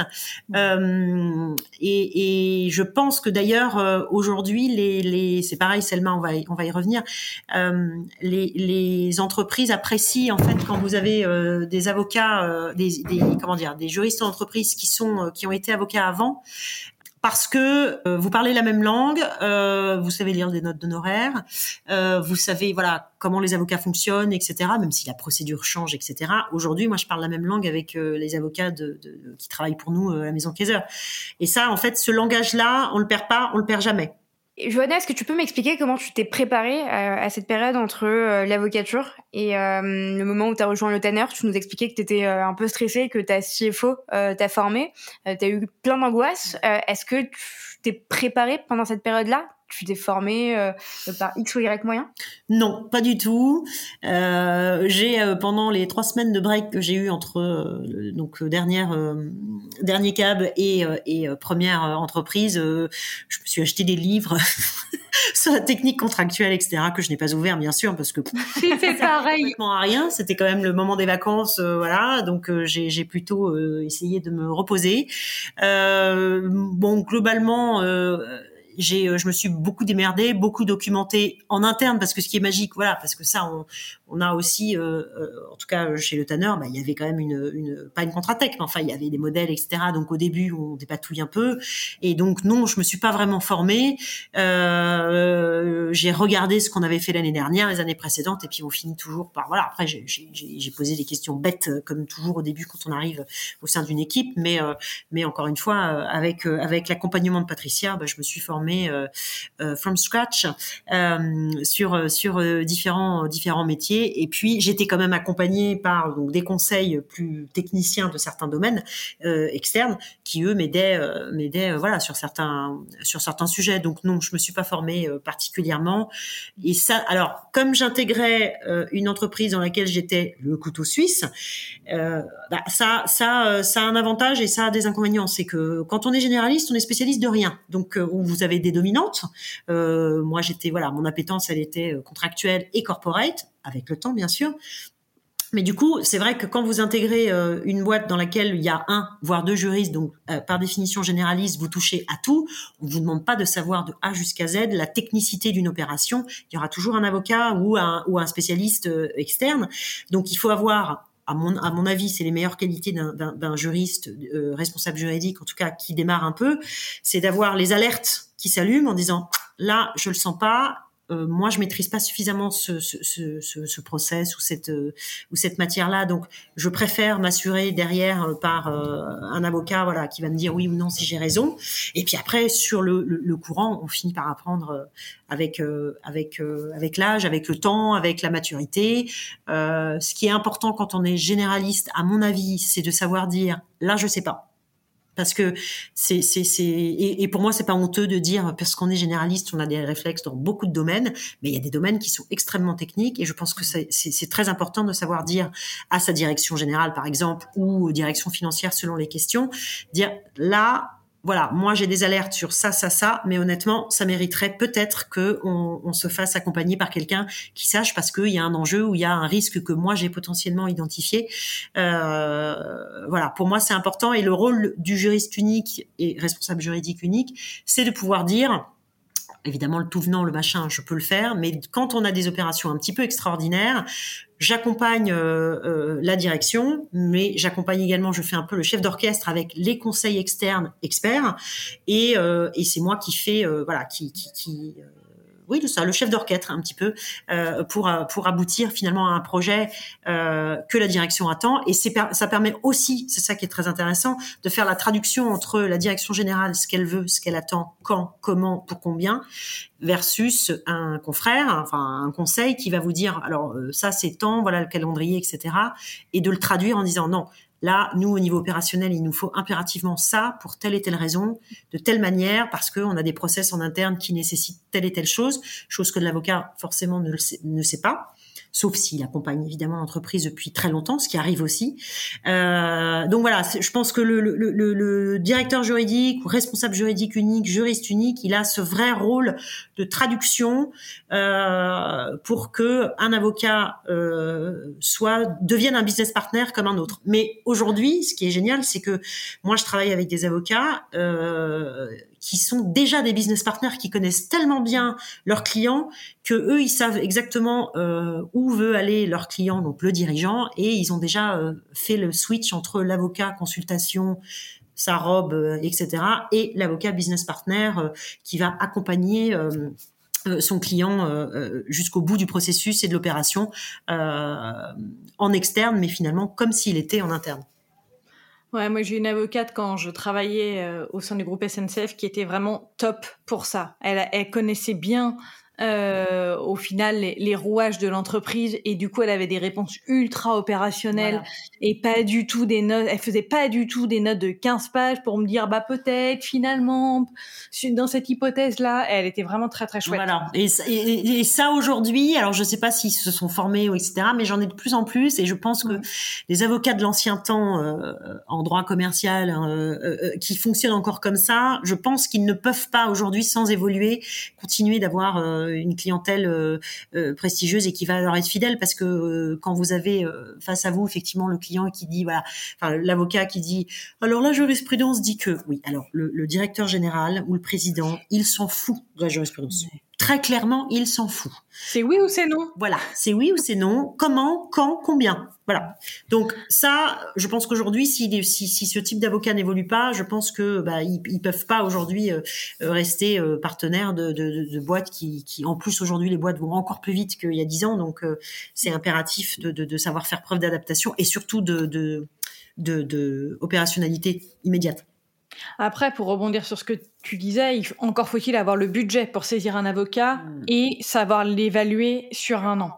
Mais euh, ah oui, parce que ouais avoir les réflexes, euh, là pour le coup, je vais, je vais mettre ma casquette de responsable juridique unique. Oui, on peut les avoir, mais après, c'est vrai que c'est, c'est pas évident de dire est-ce que je peux le faire, est-ce que je peux saisir un avocat, à quel tarif? Enfin, je pense qu'il y a beaucoup de gens qui, qui sont un peu dans ce cas-là soit en étant unique, soit en étant dans une équipe. Hein. C'est pas. Euh... Ah, bien sûr. Après, voilà, faut savoir juger. C'est-à-dire que c'est vrai que parfois, euh, la direction peut ne pas mesurer euh, le, le, la technicité d'un, process, par exemple, ou d'une opération qui, qui, qu'il souhaite mener ou qu'elle souhaite mener. Et donc, forcément, quand on arrive et qu'on dit Là, c'est technique, il faut quand même se baquer auprès d'un avocat. Parfois, ils peuvent se dire, mais en fait, euh, je comprends pas. Euh, si j'ai pris un juriste en interne, c'est pour que vous me fassiez ce genre de truc. Euh, et c'est là où il faut faire preuve de pédagogie, de diplomatie, euh, ne pas se dévaloriser non plus, parce que c'est pas le but. Mais, mais bon, la plupart du temps, quand on est face à des dirigeants un peu chevronnés, ils connaissent déjà un petit peu les opérations qui peuvent exister et ils peuvent comprendre que le juriste unique ne puisse pas mener à bien d'abord parce qu'il y a l'opération plus le tout le tout venant, hein, parce que mm. évidemment, encore une fois, il faut faire plus avec moins. Donc le juriste euh, ne travaille pas de 9h à 17h, on, l'a dit tout à l'heure. Donc euh, et, et, et, quand il est un petit peu malin, il comprend euh, que voilà et que c'est une solution de précaution, pas uniquement pour faire dépenser de l'argent à la société, mais mais que c'est que c'est nécessaire et que ça rend pas pour autant son job sans valeur ajoutée, bien au contraire à mon avis. Complètement. Et du coup, euh, bah, tu as, passé, on va dire, une petite dizaine d'années en direction juridique. Est-ce que tu pourrais nous parler de ton évolution dans les différentes entreprises dans lesquelles tu as, tu as travaillé? Et est-ce que tu t'attendais à ça quand tu as quitté la robe en, en 2011 Pas du tout. Mais alors, pas du tout. Mais euh, vraiment pas du tout. D'abord parce que je n'avais absolument aucune idée prédéfinie de ce que faisait un juriste. Euh, la preuve, hein, puisque je me disais mais qu'est-ce que, moi en tant qu'avocat je vais apporter à une entreprise euh, Parce qu'en fait en tant que juriste j'avais expérience zéro en tant que juriste en entreprise. Hein. j'étais presque une jeune diplômée, même si j'avais la pratique bien sûr à côté. je m'y attendais pas du tout parce que je ne savais pas, j'avais pas de juriste autour de moi, donc je savais pas ce que moi j'étais, j'étais entourée d'avocats, donc je ne savais pas ce que faisaient les juristes. Euh, euh, donc je n'avais pas non plus l'a priori euh, du juriste qui travaille moins et qui euh, voilà. Pas du tout. Je savais pas. Aujourd'hui je peux dire que en dix ans j'ai fait alors, comme j'ai évolué, euh, bah, que tu dois le savoir. Donc, comme j'ai évolué dans des équipes très petites, voire juristes uniques, et eh ben, on touche à tout. J'ai découvert des trucs que je, dont je pouvais pas imaginer l'existence. J'ai fait beaucoup parce que souvent les juristes se chargent des assurances. Donc, voilà, il y a toute cette partie-là où je suis devenue non pas une experte, mais en tout cas, je commence à connaître un certain nombre de choses que je ne connaissais pas du tout, du tout, du tout avant, et que je, que, que, et il y a des choses que je pratiquais avant que je ne pratique plus du tout, du tout.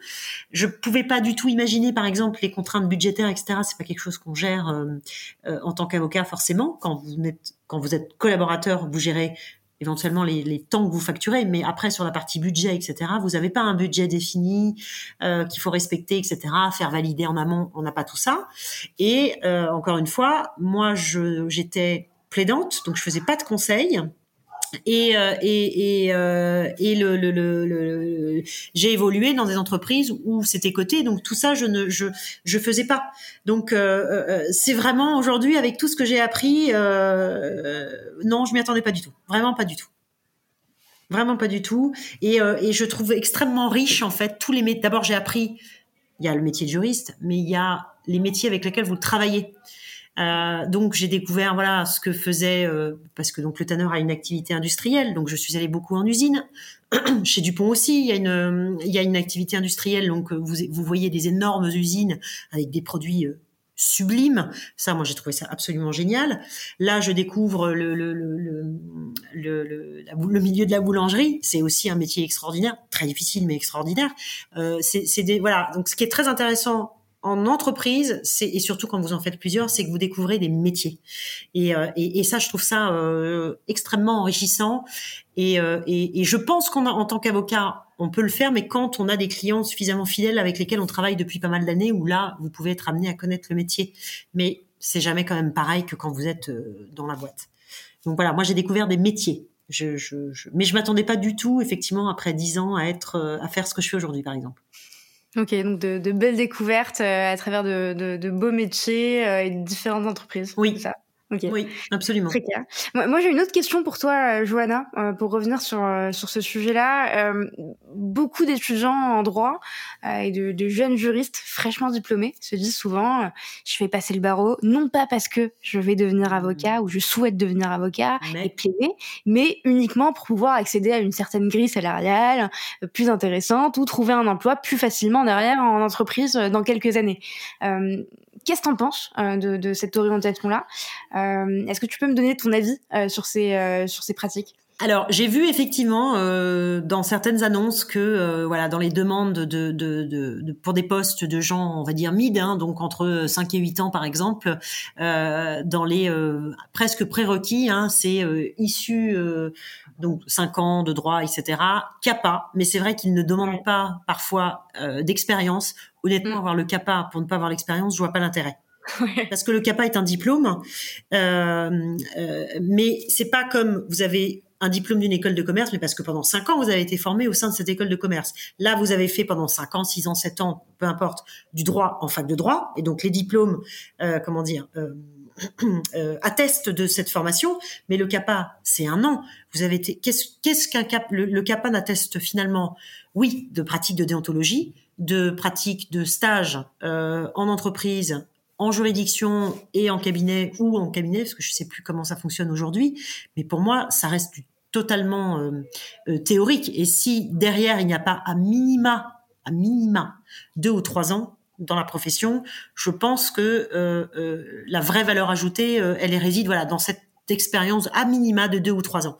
Parce que le CAPA pour le CAPA, ça ne honnêtement mm. pour, une entreprise je vois pas la valeur ajoutée parce que c'est un truc sur lequel je milite aujourd'hui je milite aujourd'hui c'est que en France il n'y a pas le statut d'avocat en entreprise ça n'existe pas donc, euh, vous avez dans beaucoup de pays d'Europe, et moi je milite pour ça en France. Je sais qu'il y a des, c'est en, c'est en gestation encore, hein, euh, où vous avez donc un diplôme qui est l'équivalent du diplôme d'avocat, et vous entrez en entreprise, vous êtes salarié, mais vous êtes avocat de l'entreprise. Ça veut dire que vous pouvez aller en entreprise, en, pardon, devant les, tribunaux, plaider au nom de votre société et la défendre. Là, je pourrais comprendre que du coup, le diplôme d'avocat pourrait servir à ça. Mais aujourd'hui, en France, où quand vous avez, enfin, soit vous êtes juriste, soit vous êtes avocat. Il y a une vraie scission aujourd'hui. Vous ne pouvez pas aujourd'hui défendre les intérêts de votre entreprise si vous n'êtes pas avocat, sauf devant quelques juridictions, évidemment. Je ne vais pas faire de généralité, mais c'est ça aujourd'hui, c'est la dichotomie entre l'avocat et le juriste. Euh, donc aujourd'hui, demander à un candidat d'avoir le diplôme d'avocat sans exiger d'avoir un certain nombre d'années d'expérience en tant qu'avocat, pour moi, je vois pas la valeur ajoutée. Parce que ce qui est intéressant dans la profession d'avocat, et c'est ça qui est super, effectivement, et c'est moi je l'ai vu puisque j'ai été avocat et j'ai vu l'apport en fait que, mon expérience, euh, enfin comment mon expérience était valorisée au sein de l'entreprise, c'est euh, un avocat, il est, euh, il apprend à chercher, il apprend à trouver les réponses à, se dépatouiller. Et ça, c'est ce qu'on aime bien dans, ce, dans cette profession et c'est ce que ce qu'aiment bien généralement euh, les entreprises quand ils recrutent quelqu'un qui a été avocat. C'est pas forcément quelqu'un euh, qui sait plaider pendant trois heures parce que c'est pas forcément quelque chose de d'essentiel quand vous êtes juriste. En revanche, c'est un communicant. Donc ça, ça peut être intéressant parce qu'il y a des recruteurs qui trouvent ça bien de savoir communiquer sur cette profession-là mais c'est pas généralement le, premier critère. Mais euh, voilà, le côté un petit peu, euh, je sais chercher, je sais où fouiller, euh, je, je, je, je suis capable d'aller dire à mon directeur général, alors voilà, ce dossier il va aller au contentieux. De par mon expérience, je sais qu'un contentieux c'est un an, deux ans, trois ans, mais on peut passer par tel truc, tel machin. Il y a euh, le système de la passerelle par exemple devant le tribunal de commerce, etc. Voilà, tout ça, ce sont des choses euh, qui peuvent être intéressantes à entendre pour un directeur général le diplôme d'avocat en lui-même ne sert à rien. Sans expérience, à mon avis, derrière. Voilà. On est effectivement d'accord. Je suis tellement d'accord. Enfin, je trouverais dommage de pénaliser, si vous voulez, un diplôme équivalent, enfin non, justement, à, soft skills, hum. bien meilleur pour l'un, mais qui n'a pas le diplôme d'avocat, d'aller privilégier l'autre parce qu'il a le CAPA et qu'il a moins de soft skills, ce serait dommage. Pour moi, le, pour moi la, vraie valeur ajoutée du, diplôme, c'est l'exercice derrière En revanche, ce qui est vrai, c'est qu'un avocat en entreprise est quand même mieux payé qu'un juriste sans le diplôme d'avocat. Alors ça, euh, je vais vous dire, moi, j'ai, j'ai, autour de moi, j'ai pas mal de coups maintenant de directeurs juridiques. Euh, donc j'en ai une qui est une qui est une amie. Euh, bah non. en l'occurrence, c'est pas vrai. Enfin, je pense qu'aujourd'hui, alors peut-être. Moi, je l'ai vu. Honnêtement, je l'ai vu dans plusieurs boîtes. Je dis, je fais pas une généralité, hein, non, mais euh, mais il y a aussi des domaines en fait d'activité d'entreprise qui, qui rémunèrent bien bien plus que d'autres aussi. Oui. Donc, euh, donc effectivement, alors de là à vous dire par exemple que cette amie qui est dans un domaine euh, où généralement, voilà, les, les, salaires sont assez élevés, en tout cas dans ces fonctions-là, si elle avait été avocat en plus, est-ce qu'elle elle serait encore plus payée? Je ne sais pas. Je j'ai pas la réponse, mais en tout cas, elle n'est pas avocat et, euh, et elle a une très belle, euh, très, très très belle rémunération euh, à la hauteur d'ailleurs de ses responsabilités parce qu'elle manage une équipe large, etc. Mais effectivement, je pense que ça s'est vu et, et, je pense que c'est dommage en fait parce que, enfin, je sais pas. Encore une fois, rémunérer un diplôme sans l'exercice derrière, vous voyez, le fameux diplôme du CAPA, c'est un peu dommage. Voilà. Et justement, pour rester sur cette thématique-là, enfin, sur ce sujet-là, euh, tu as été ancien avocat, tu es actuellement euh, responsable juridique. Quelle est ta position au sujet du légal privilège? Ah, mais je suis à fond. Je suis à fond pour ça. Je milite à fond parce que moi aujourd'hui, euh, je me retrouve parfois confrontée à ce, à ce, à ce, à ce, à cette problématique où, où, où, où je dis à, à, mon dirigeant attention, tout ce que j'écris, je vous préviens, si demain il y a une procédure, c'est pas protégé. Donc on se retrouve, alors on, on, on, tempère, mais on se retrouve à devoir euh, presque prendre un avocat juste pour que je lui dicte presque ce que je dois lui dire, juste pour que ce soit confidentiel. Ouais, Vous voyez? Et, et, en fait, je ne comprends pas pourquoi, mais je, je, je, milite pour le légal privilège, même pour les pour les pour les RH, euh, pour la finance par exemple. Ça, c'est quelque chose qui, qui, qui devrait aussi être instauré parce qu'il n'y a pas de raison que juste parce qu'il y a le statut d'avocat derrière qui signe, ça devrait être plus confidentiel que un responsable juriste, directeur juridique qui écrit euh, à, son alter ego, par exemple, dans une, dans une entreprise dans le cadre d'une négociation. Pour moi, c'est quelque chose qui devrait être imposé, instauré, vraiment. Et ça, je milite à mort euh, là-dessus, vraiment. Ok, très clair. Euh, et tu as rejoint la maison Kaiser en, plein confinement, si on revient à, à, à ce moment-là. Euh, et justement, euh, la maison Kaiser, comme son nom l'indique, euh, est dirigée par Eric Kaiser, ouais. Euh, boulanger, chef d'entreprise mondialement connu. Euh, des boulangeries Kaiser, on en voit partout sur Paris, partout en France. et justement, les, les, boulangeries sont certes considérées comme essentielles et n'étaient pas fermées pendant le confinement, mais j'imagine que ça n'a pas été non plus la folie en termes de, de, de, de d'activité, vu que justement les, les, personnes, les différentes personnes euh, ne pouvaient pas se regrouper, on pouvait pas se voir en, famille, entre amis, et justement euh, bah, c'est à ce moment-là qu'on passe en boulangerie, en pâtisserie pour pour acheter ce, genre de produits. Euh, au-delà d'Eric Kaiser, je sais aussi que ça a été dur pour les boulangeries, pâtisseries, parce que euh, moi, je connais ce milieu à travers ma famille, euh, ma famille maternelle qui, euh, qui a une, ce type de commerce à Casablanca euh, et pour qui ça n'a pas du tout été facile tous les jours aussi, même s'ils étaient ouverts de recevoir du public et de devoir penser justement euh, à l'aspect Covid euh, et d'être confronté à des clients avec un risque potentiel de contamination ou pas. et pour revenir à toi, à ce moment-là, tu avais quitté la Vallée Village, donc avant mars de 2020, donc sans savoir qu'il allait, euh, allait avoir un Covid qui allait s'abattre sur nous. Comment tu vis cette période où tu te dis ah mince euh, j'ai quitté mon emploi à la Vallée Village. Là il y a une grosse crise euh, qui n'était pas du tout attendue qui me tombe dessus. Euh, je suis pas du tout sûre de la pérennité de mon emploi. Euh, comment je vais faire? Alors j'essaye d'être très très philosophe sur le sujet. On est tous dans une situation. Euh, oui, c'est vrai que voilà, je suis arrivée à un moment où euh, où, où euh, la situation. Alors on, on c'était la toute sortie du premier confinement puisque j'ai démarré en juin. Euh, donc on était en, en sortie de confinement. Euh, effectivement, la situation a été un peu un peu euh, compliquée, mais mais moi je suis très très alors je suis très très optimiste à chaque fois. Je, je crois beaucoup en ma bonne étoile. Je suis assez assez optimiste à chaque fois. Je me dis bah, de toute façon si les choses arrivent c'est qu'il y avait des raisons aussi. donc je suis assez sereine hein, toujours. Je me dis que euh, il fallait que je change à un moment. De toute façon, voilà, pour les raisons qu'on avait évoquées tout à l'heure, je, suis euh, partie de la vallée euh, et, je l'ai vécu avec philosophie. Je vous avais dit tout à l'heure, j'ai travaillé entre entre entre les deux. Et euh, moi, je reste très positif. Je pense que voilà, il va y avoir des choses qui vont changer. Je pense qu'on est en train de les voir, mais qu'on va les voir, mon avis, dans les années à venir. Euh, Qu'il y aura effectivement des années encore difficiles. Là, on n'est pas encore dedans. On va avoir des années difficiles. On est quand même, et ça, tous les chasseurs de tête euh, que je connais l'ont reconnu, c'est que en 2019, quand, quand moi j'ai arrêté, le marché était très bon. Euh, il s'est évidemment ralenti euh, sur euh, sur la grande période du confinement 2020, etc. Mais il reprend et, euh, et globalement, on est quand même une, des fonctions qui est assez préservée. C'est-à-dire que voilà, on a beaucoup besoin des juristes en ce moment vu la situation pour nous aider à essayer de construire différemment les, partenariats, les, les, opérations, etc. Donc c'est on est quand même un métier un petit peu préservé. Je pense que voilà, les, tout ce qui est directeur du développement, les commerciaux, etc., souffrent un peu plus malheureusement. Euh, mais bon, je crois, voilà, moi je reste très. de toute façon, l'être humain fait toujours les choses, finit par les choses, faire les choses bien. Donc euh, avec le temps, je pense que ça reviendra.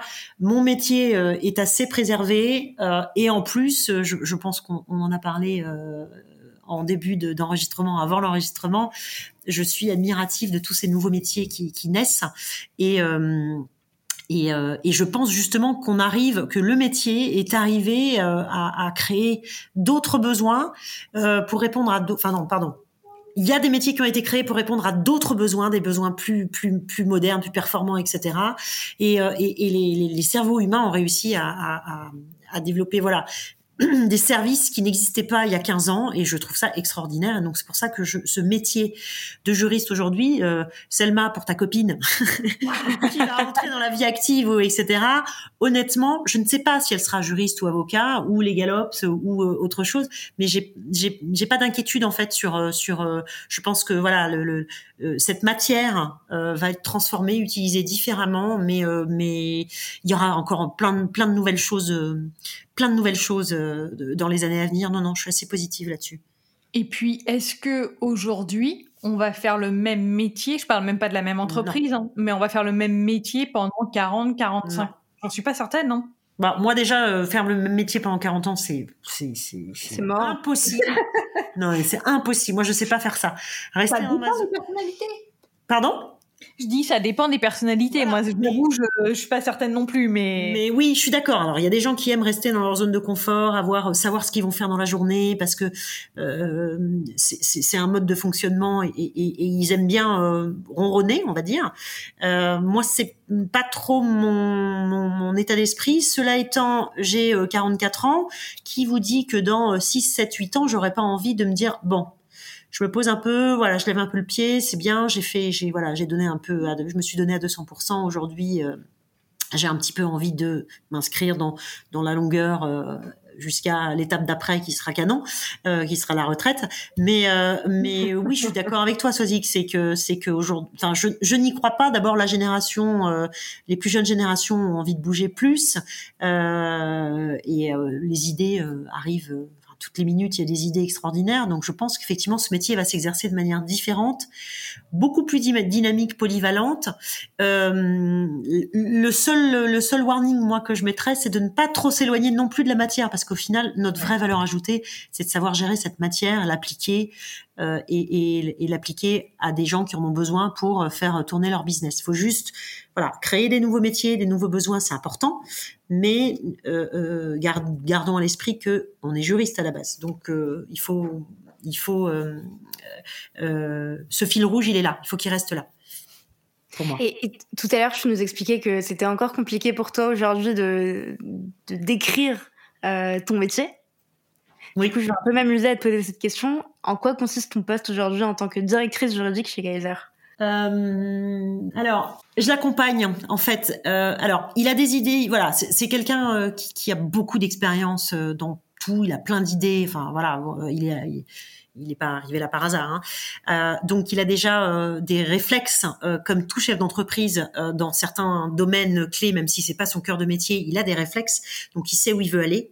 Il sait qu'on peut y arriver. Il a c'est quelque chose dont je m'inspire là depuis l'année écoulée avec laquelle voilà depuis que je travaille avec lui, pardon, c'est que c'est quelqu'un qui ne lâche rien. Ça, c'est quand même incroyable. Euh, donc ça, c'est, j'en prends de la graine hein, parce que c'est extrêmement formateur.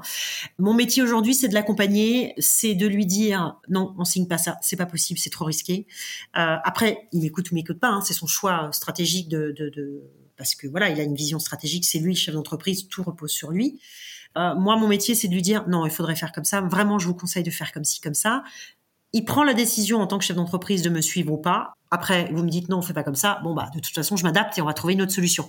Donc aujourd'hui, bah je l'accompagne. En fait, je l'accompagne, je le je le je le rassure parfois sur certains sujets un peu épineux mon rôle.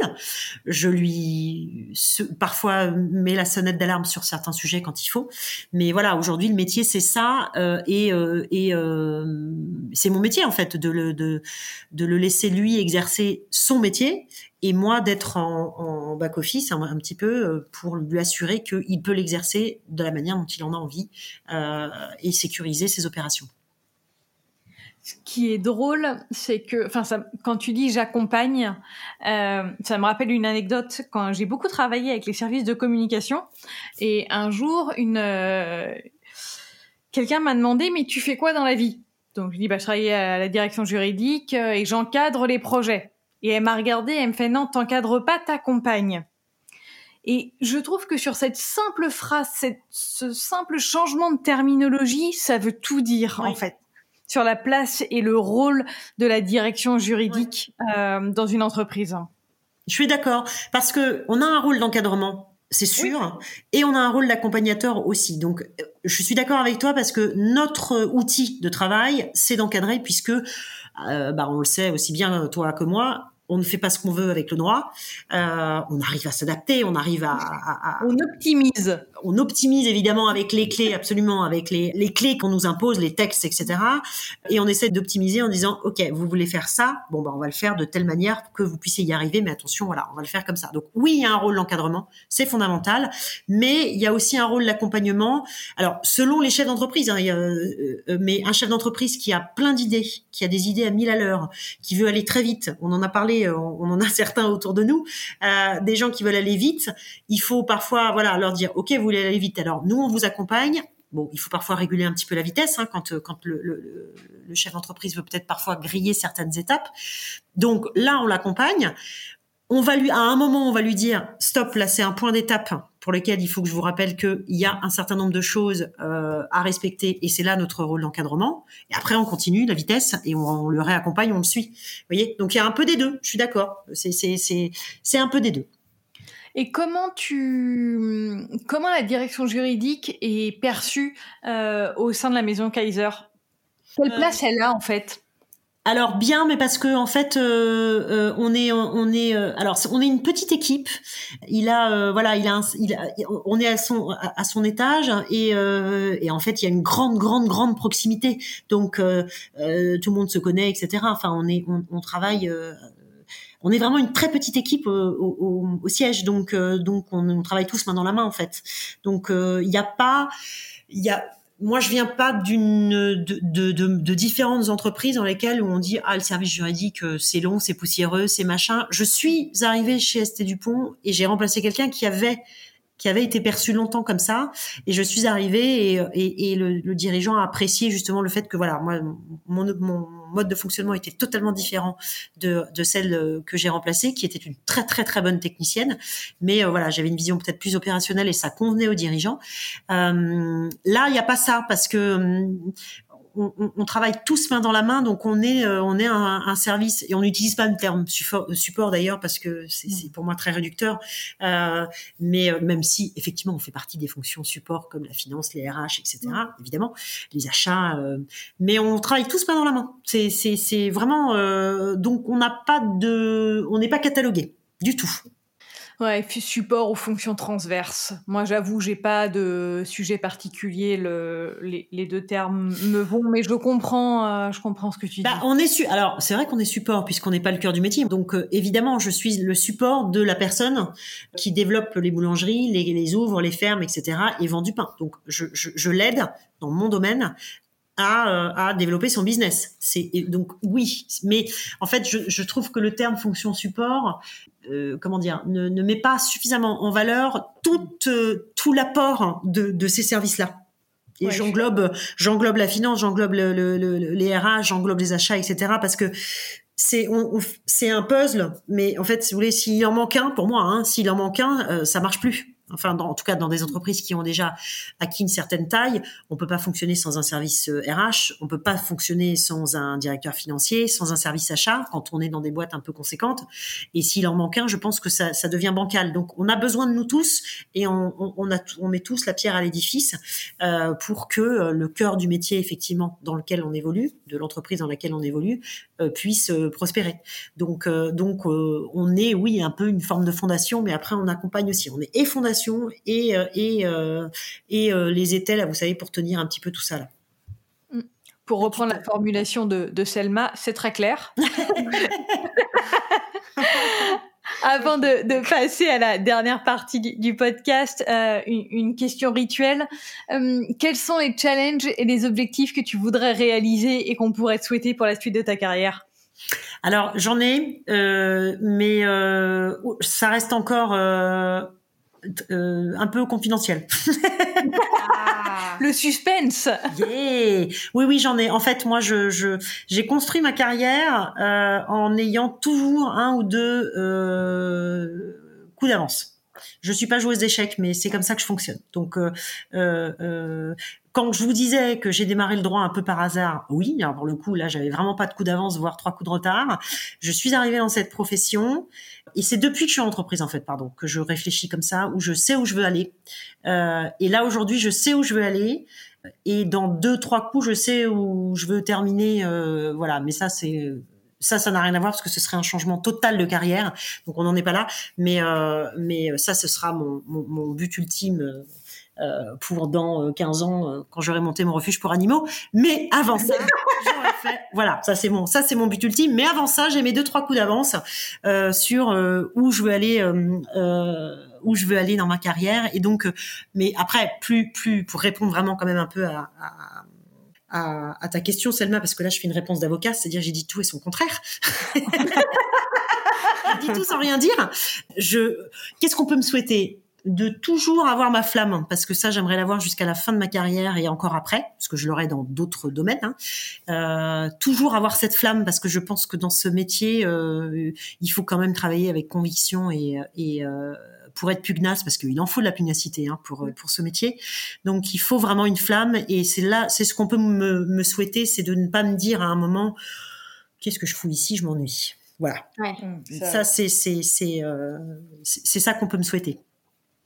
Eh ben écoute, on, on, te le souhaite et puis je, je, je, me reconnais bien dans ce que tu dis euh, euh, quand tu dis j'ai déjà un peu euh, une idée sur les objectifs que je me suis fixés. Euh, j'ai hâte de voir ce que ce que ça deviendra. en tout cas, je, je pense qu'on va te retrouver dans une campagne éleveuse de chiens. Absolument. hâte de voir ça. Euh, ce que je te propose, Johanna, c'est qu'on passe à la dernière partie du podcast. J'espère que tu la connais cette partie. Je vais te poser quatre questions et tu vas m'apporter quatre réponses du tac au tac. Ça marche. Brève et rapide. Très bien. Dis non. Imagine on dit non. Dire bah oui, ouais. j'ai le droit de dire non ou pas ou c'est le. Eh ben écoute, non non non, il faut il faut dire oui en fait. Tu t'as juste pas le choix. oui, non, on est d'accord. Hein. Voilà. ok. Première question, Johanna. Si tu devais révolutionner un processus métier, quel serait-il?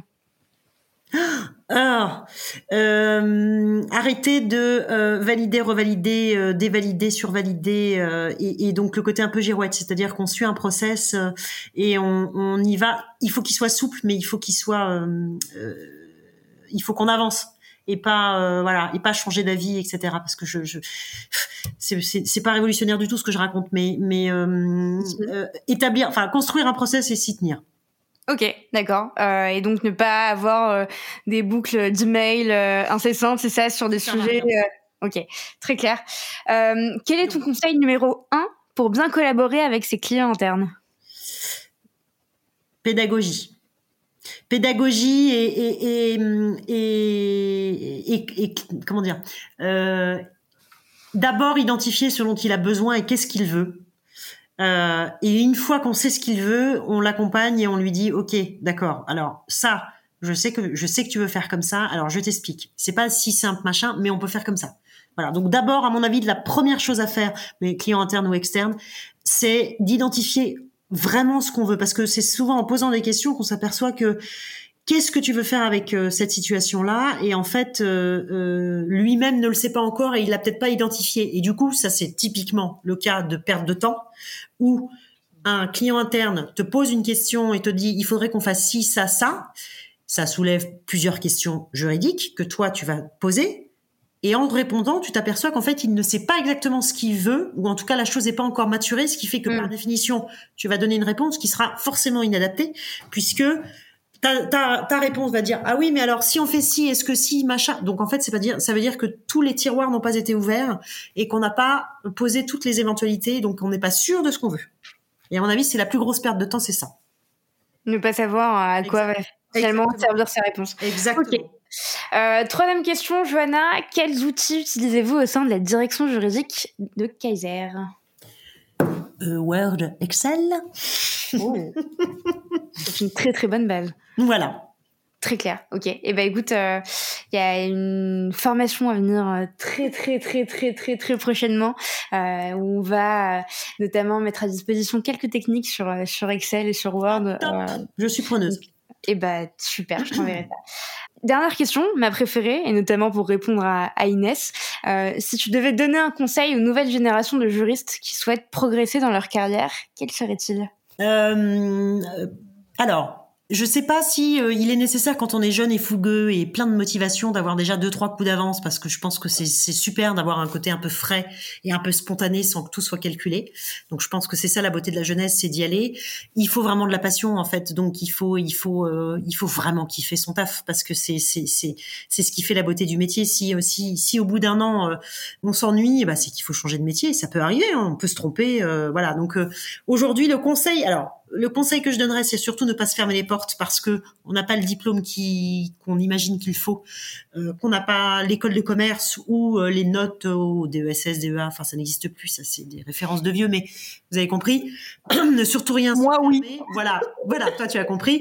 Parce que l'avantage, c'est que les plus jeunes recruteurs euh, qui sont sur le marché aujourd'hui, qui recrutent aujourd'hui, sont moins, à mon sens, hein, moins euh, ancrés sur des diplômes et des, euh, et des expériences précises, etc. Ou alors, si c'est ça, je pense qu'ils sont pas faits pour embaucher des jeunes qui savent pas encore, voilà, qui sont encore tout frais. Donc surtout ne pas se fermer de porte. Je pense que rien n'est impossible.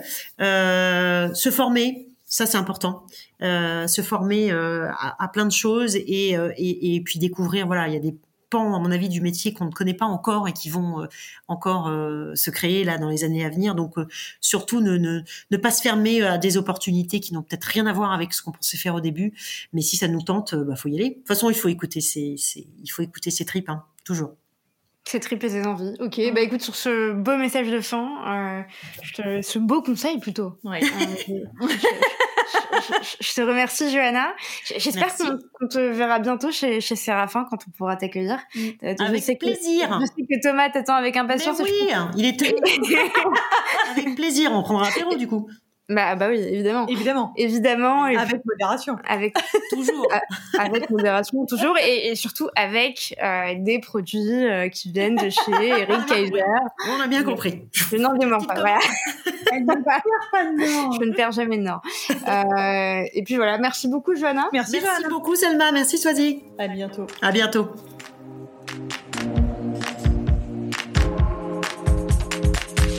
Merci d'avoir écouté cet épisode jusqu'au bout. N'hésitez surtout pas à le partager autour de vous, ou encore comme moi, à inciter vos collègues à s'abonner au podcast. Si l'épisode vous a plu, laissez-nous 5 étoiles ou un commentaire, ça nous fait toujours extrêmement plaisir de lire vos retours. Enfin, si vous souhaitez découvrir comment Séraphin Légal révolutionne le secteur du contract management grâce aux nouvelles technologies, rendez-vous sur séraphin.légal, section Demandez une démo. Merci encore et à très vite